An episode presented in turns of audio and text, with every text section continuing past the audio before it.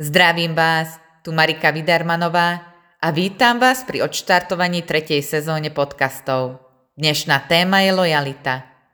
Hovorí sa, že lojalita je kráľovská hodnosť.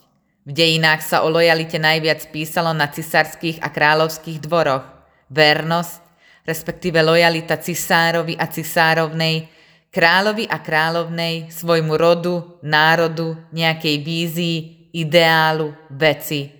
Jednoducho oddaný niečomu alebo niekomu. Hovorilo sa preto, že lojalita je kráľovská hodnosť, pretože v stredoveku sa vo Veľkej Británii za to udelovali aj hodnosť rytiera. Táto charakterová črta sa pomaly vytráca spomedzi ľudí, no našťastie stále sa nájdu ľudia, ktorí rozumejú pojmu lojalita a aj podľa nej žijú a konajú. Keď sa ma niekto spýta, čo podľa mňa lojalita znamená, tak vždy hovorím, že podľa môjho názoru, respektíve ako to vidím ja, lojalita má tri piliere a teraz vám o nich poviem. Prvý pilier – Lojalita alebo inak vernosť a oddanosť nie je o tom, kto sa správa pravdivo tvárou tvár k vám. Je to o tom, kto zostáva pravdivý za vašim chrbtom. Lojalita je, keď máš môj chrbát za mojim chrbtom. Ľudia, ktorí chcú zostať vo vašom živote, si vždy nájdu cestu. Skutoční priatelia zostávajú pravdiví. Nemali by ste bojovať o miesto v živote niekoho iného.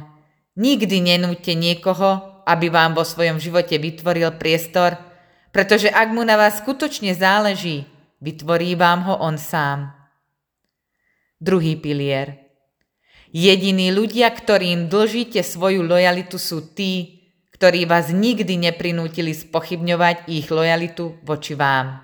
To znamená, že ľudia vo vašom okolí sa snažia vám pomôcť a nie vás držať späť alebo brať od vás – keď sa snažíte pracovať na sebe, stať sa niekým lepším ako včera, respektíve máte cieľ a víziu, ktorú chcete dosiahnuť, potom lojalita neznamená to, že niekoho poznáte aj 20 rokov a je pri vás, no vás brzdí, odhovára alebo vás chce stiahnuť späť do vecí a situácií, ktorú ste už dávno prerastli.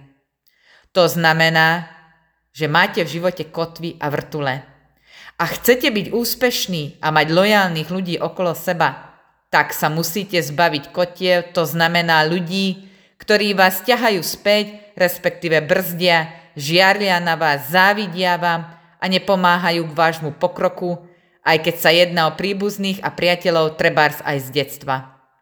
Predstavte si loď.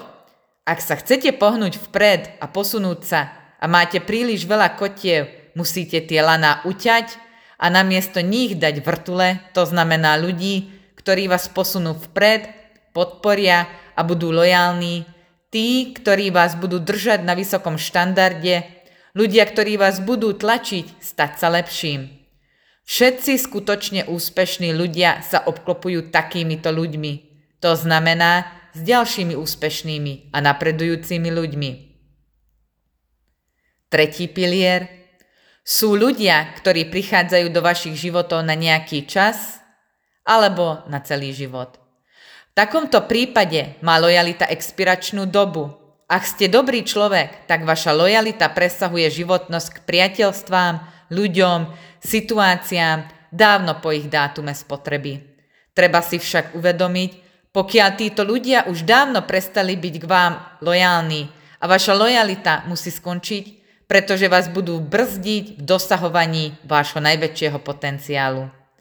Je potrebné sa spojiť s ľuďmi, ktorí chápu, respektíve rozumejú vašej vízii, vášmu osudu, ktorí oceňujú vašu jedinečnosť a vás podporujú.